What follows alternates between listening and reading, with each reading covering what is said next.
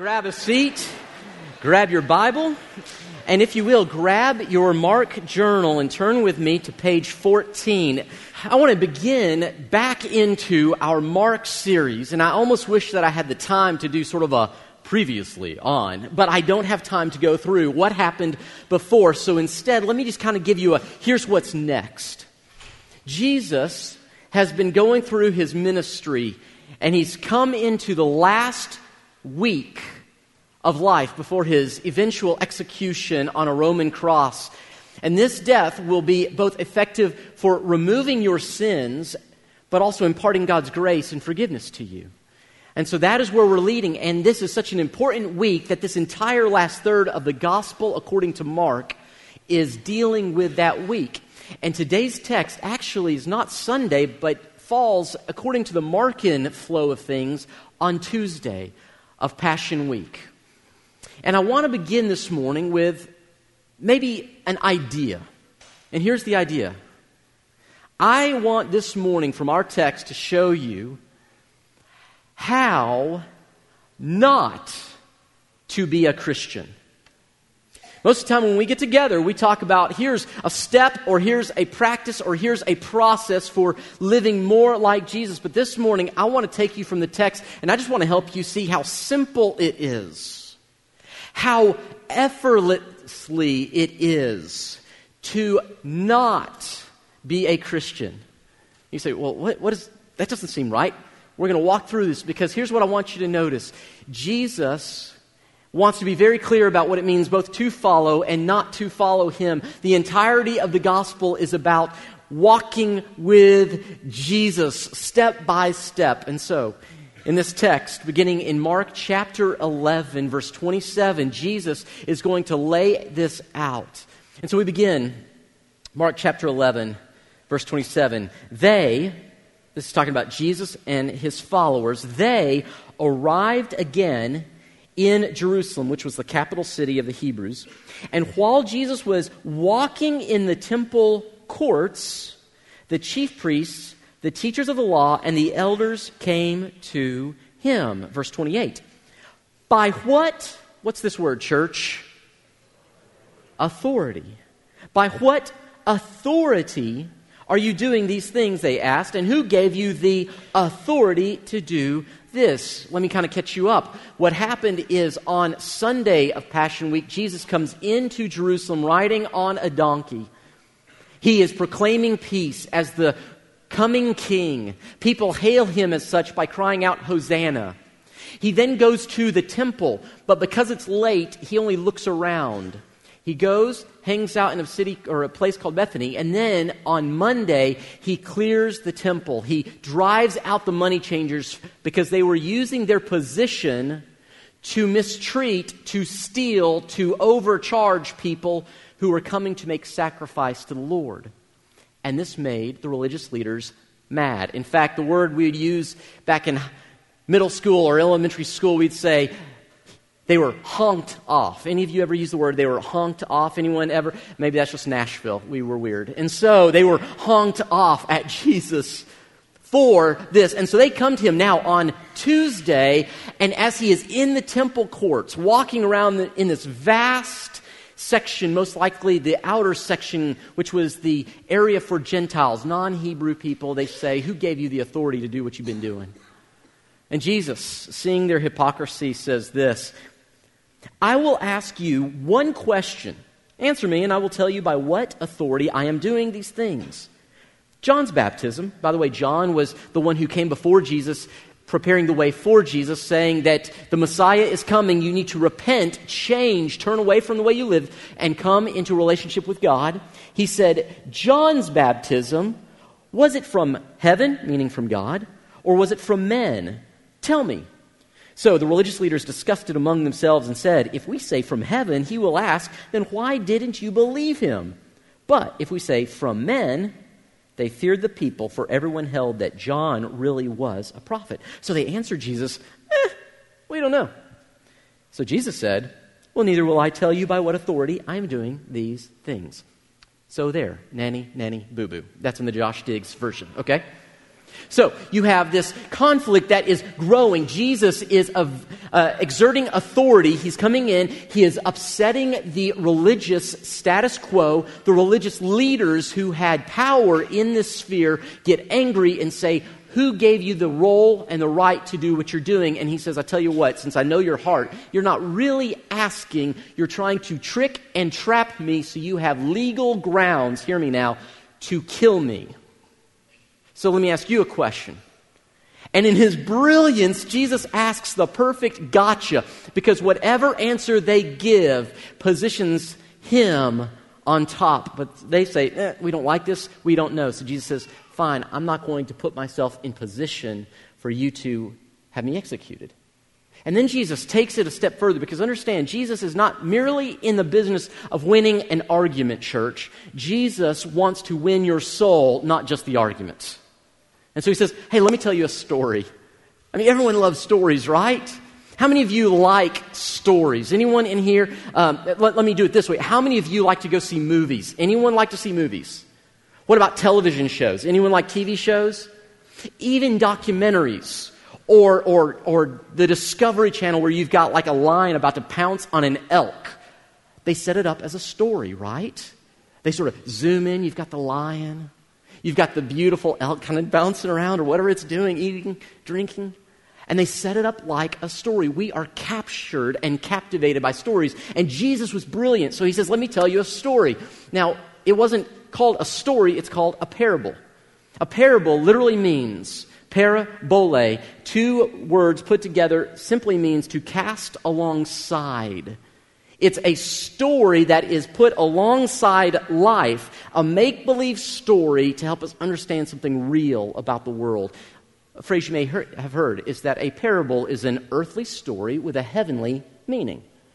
So Jesus says, Let me tell you a story. Here it is. He says this, beginning in verse 1 of chapter 12. Then he began to speak to them in parables. A man planted a vineyard.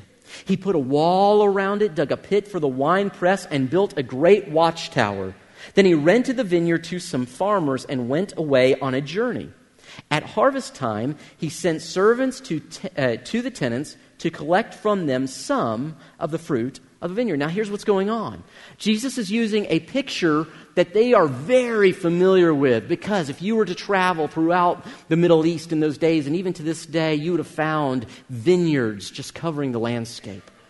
And it was a common practice for someone to come in, buy a plot of ground, they would clear it of stones, they would use those stones then to create a fence or a wall around the vineyard to protect it from animals and bandits. They would build a tower where someone would be stationed to watch and to guard the vineyard because vineyards were very important to an economy. And then they would plant the vineyard, they would get the trellises, and they would set it up. And in many cases, a wealthy person would then hire people to come in and manage the vineyard. And the owner would then go either plant another vineyard and sort of franchise himself or go somewhere else where he preferred to live. And then upon harvest time, send someone of, from himself to receive a percentage of the grapes. This happens today when you have a farmer who leases ground from someone else. And so that's what's going on here. Everyone knows exactly the picture he's using. So he goes on. At harvest, too, he sent a servant to the tenants to collect from them some of the fruit of the vineyard. Verse 3 But they seized him, beat him, and sent him away empty handed. Then he sent another servant to them. They struck this man on the head. Ouch. And treated him shamefully. He sent still another, and they killed that one. He sent many others. Some of them they beat, others they killed. Now let's just pause. So, are you getting the picture? There's an owner he has this land. It's his land. He's done all the work to prepare the land. He has now brought in hired help to manage his property. And when he sends his servants to receive a portion of it back, they refuse and they abuse. Now, with every parable, one of the things we have to do is decide and understand who are the characters in the story. So let's put our imagination hats on for a moment here. Because to understand what Jesus is saying, you need to understand who is who in this text. And here's sort of a rule of thumb. In almost every parable, There will be a character who represents God or Jesus, and there will almost always be characters who represent someone who does right and someone who does wrong. And so follow along here. So the very first one we want to look at is actually the vineyard. Now, if you and I were Hebrew scholars like the men Jesus was talking to were, they would immediately, as we would immediately know, that this picture of a vineyard was an Old Testament picture from Isaiah chapter 5. Isaiah was a great prophet. And from God, Isaiah spoke a vision to the rest of Israel, saying, Israel, you are like a vineyard. God made you, God took care of you. And so when they hear these words, automatically the people know, oh, the vineyard is us in this story. Well, then who's the owner? Well, it makes sense because they knew that God was the one who chose Israel and made Israel a nation, that the owner is God. He established Israel. He protected Israel. He watched over Israel in the tower. And then God established leaders over Israel from the line of Aaron, the prof or the priests who would care for and we're supposed to provide sacrifice between God and man. And so the third are the tenants. The tenants are the religious leaders. And the way you know this is if you go to verse 12, they're really mad at Jesus because they realize, hey, that story's about us. And they don't like it. Well, so who are the servants? Well, the servants are the Old Testament prophets that God sent one after the other, after the other, after the other to Israel to say, Turn from your sin, return to me. And over and over, they were abused and in many cases killed. In fact, Isaiah, the one who wrote the prophecy in Isaiah 5, was executed by being sawn in two with wooden saws. You have Amos, the prophet, who was beaten to death with a staff. And you have Zechariah, who was stoned in the very temple space that Jesus now stands and speaks. So when he says this, they're going, We know exactly who you're talking about. Now, there's one more character in the text, and we're about to be introduced to this character. Are you ready? Verse 6. Look at what it says. He had, this is the owner, he had one left to send a son. Whom, say this with me because this is so, so important. Ready, ready. Three words, ready? Whom he loved. Who he loved. How many of us, your mind's going to roll back now to Mark chapter 1 and verse 11 at Jesus' baptism. When Jesus is baptized, a voice from heaven speaks and says, This is my son whom I love. And he says there's one more that God sends. And the owner assumes that surely you will not abuse his very own son, his flesh, his blood. Surely you will see the shamefulness of your ways and you will change. But instead, they do this. The tenants said to one another, verse 7, This is the heir. Come, let's kill him, and the inheritance will be ours. So they took him and killed him. And notice this and threw him out of the vineyard. This is a picture and a prophetic word from Jesus that later that week they would literally take Jesus out of the city and on a hill execute him outside. This is the picture. And Jesus says, So, what do you think is going to happen now? How do you think the owner is going to respond? Now, I want to just, because our time is short, I want to give you just a few things to think on here. And here's the question Are you ready? How not to be a Christian? This is so easy. So, if this morning, if you're going, Yes, teach me, how do I not be a Christian? This is for you, okay? Here we go. But if you don't want to follow the advice, then just do the opposite of this. Ready?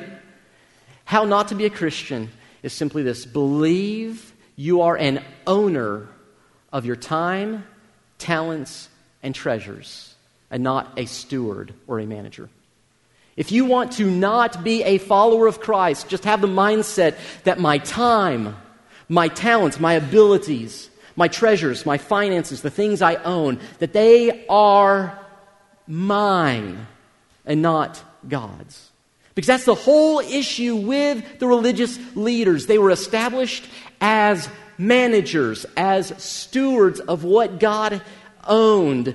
And they thought that they were no longer stewards, but the owners of God's stuff. So let me give you just a few things. If you kind of want to get a picture, you say, okay, what's the difference here? Let's just kind of run through this. Uh, an owner simply owns something. I know this is so deep this morning, isn't it? They have ownership of it. It's theirs to do with. A steward says, no, no, no, I don't own. It's all on loan. Um, an owner says, mine. Everybody say, mine. Oh, come on. Get your inner two year old out. Let's do this together. Everybody on the count of three say mine. One, two, three. Yeah, that's what an owner says. It's mine. But a steward says, yours. An owner says, I produced it. I worked hard. It's because of what I've done. This is mine. But a steward says, no, no, no, no, no. You produced it. You put the vineyard together. You even gave me a position that I did not earn, a place that I did not buy. It is yours. You produced it. An owner says, I get to choose how to use. But a steward says, You, God, choose how I use. Do you see the difference? Uh, uh let, me, let me give you a different picture here, maybe one that works better. Most of us don't own vineyards, although um, in Middle Tennessee. I had three friends who owned vineyards, so I won't assume anything in this church. Uh, in fact, where I get my hair cut, some of their relations don't have vineyards. They have, well, distilleries. We won't get into that, though. So, okay. So we'll move away from that illustration this morning. Let me give you one you might get. On Thursday of this past week, we had a men's fellowship night, and uh, just a lot of fun. We were here in the cafe, about 40 of us. We're eating wings and pizza, getting heartburn. It was fantastic. Watching football, some of us started talking about, and I don't even know how it came up, but the question of, hey, um, what is the worst job you ever had? And, and, we started sharing the stories of, of, well, this job and this job. So one guy's like, well, man, I was working in a place and it was like 120 degrees and I lost a bajillion pounds that summer and it was just horrible. And another person says, well, you know, I kind of liked this one job except for the fact that my boss almost killed me. But, you know, and we all thought, well, yeah, you, you kind of win if your boss, you come to the office and you're going to be killed. And, and, and so we were all sharing our stories and I didn't have a really great one, but, but I had a couple, you know, and one of the ones that was maybe not the worst, but one of the most unique was for a couple of years in college, I got to be a shoe salesman at a fine Italian leather shoe company. And, and I can tell you, even 20 years past, that I can remember distinctly a ton about this place. In fact, I can tell you um, the best shoe for sales was the Elvira women's shoe. It was a mid sized pump, had a nice deep toe box, came in six different colors. The most famous one was burgundy, second only by the champagne color. And I tell you what, that was a gold mine for us. The most expensive shoe in this place was over $1,200. It was the holy grail of sales. And if you were commissioned and if you could sell that, and if they did not bring the shoes back, life was good. And because I was a student, I never opened the store. I always had to close it because I, I could only work late hours. And so I would work, and, and you got really good if you wanted to make money because the way it works on commission is whatever you sell, you get a percentage, right? Owner gets most, you get a percentage. And so I got really good at, at my job. Uh, I wasn't the best, but I was pretty good at it. And I learned, you know, you find ways to connect with the clients. So they'd say, well, I want to try this, I want to try that. So you bring it out. You'd also bring a few extra that they might like to look at. And so then you'd get down, and of course, you, you kind of help them with their shoes. You take them off, and, and, and boy, whoo. Uh, by the way, just a little little note. Um, you know the Vicks Vapor Rub that you can use for your chest? Great thing. Just rub a little bit right there. It is just brilliant. Okay. So you get down there, you take the shoes off, and, and you learn what to say, like, oh, madam, your bunions look beautiful this evening. Sir, is that a sixth pinky? I noticed that's incredible. I mean, you found ways to connect. And at the end of the night, whenever I was done working, I would have the job of balancing and looking over the inventory. You know, what did I sell? What did we not sell? Did, did the receipts match with the sales and all that? Because I was responsible to make sure that the inventory matched what we told the owner because it was not mine. Can you imagine what would have happened if I just decided one night, you know what? this uh, cash drawer looks kind of nice. I'm just going to take what I want. I can tell you if I did that, I would not be here today. I would be an evangelist in the Loki, local jail. So here's what I want us to do I want us just for a moment to think about it this way God set up shop in Chattanooga, He's opened a store called Your Life. He gave you a place, He gave you inventory of time. He gave you resources such as your finances. If you have children, they are a resource. Your spouse is a resource. Your position, your reputation, that's a resource. He gave you treasures. He gave you abilities such as your talents, what you can do, your mind, your hands, your body, all of it. You are a store from God. And He is in the business of setting up franchises. And He's been doing this for many, many years. So here's what I want to do I want to help you identify are you a steward or do you have an owner mentality? Because the way to be a Christian, the way to follow Christ, is to see yourself as a steward, not as an owner of what you have. So, three questions, and we're going to call it a morning. Are you ready? Here we go. Number one, when it comes to time, stewards say, I create margin in my schedule to meet unexpected needs in my church and community. Stewards say, I have 168 hours every week and because it does not belong to me, I use the time in ways that help me, that, that bless me, but I always make sure I have more time left so if a need comes up, I can meet that need immediately. Are you a steward? Or are you an owner? Let me give you a second one here. Stewards, when it comes to their talents, their abilities, stewards say, I regularly use my abilities, both physical and mental, to serve my church and the community. Physically, maybe you have abilities. I think about so many of our men and women who were out here yesterday for our Upward Sports League. I think about Derek, who coordinates and does a great job. They use their abilities to share and to pour into young men and women to be able to be a blessing to others. But that takes margin, that takes coordination of time, that also takes willingness to use the abilities for others. I think about others in our church. I think about my friend Gary Carson, one of our elders, who uses his brilliant mind for numbers and such and helps uh, people with their taxes during tax season. And I think about so many you who use your, uh, your skills, whether it's with business or in other places, and you use that to be able to help other people. A steward says, All that I have is for the use and benefit of God. I rarely use my abilities to serve my church and community. And the last one, when it comes to treasures, I manage my finances well so that I can prioritize giving generously and consistently. That a steward says, God has given me this much money, this many resources, and I am managing them as best I know how so that when needs come up, I can be a need meter. I can help. I can be a part of things. And I was thinking about it. Um, I may have shown this to you all before. It's just kind of, it's one of those things I love. But in my Bible, I have um, a bookmark that was made for me when my son was about three years old. You probably can't see this real well, but his cheeks, he's got these great big cheeks at this age, and he's got this grin. I love it. And so when I open my Bible, this is what I see. And it occurred to me this morning as I was sort of thinking over these notes, I, I thought, you know, our treasures are not simply our finances, but they're the people that God places in our lives. And I was thinking about my, my kids. I was thinking, am I stewarding them well?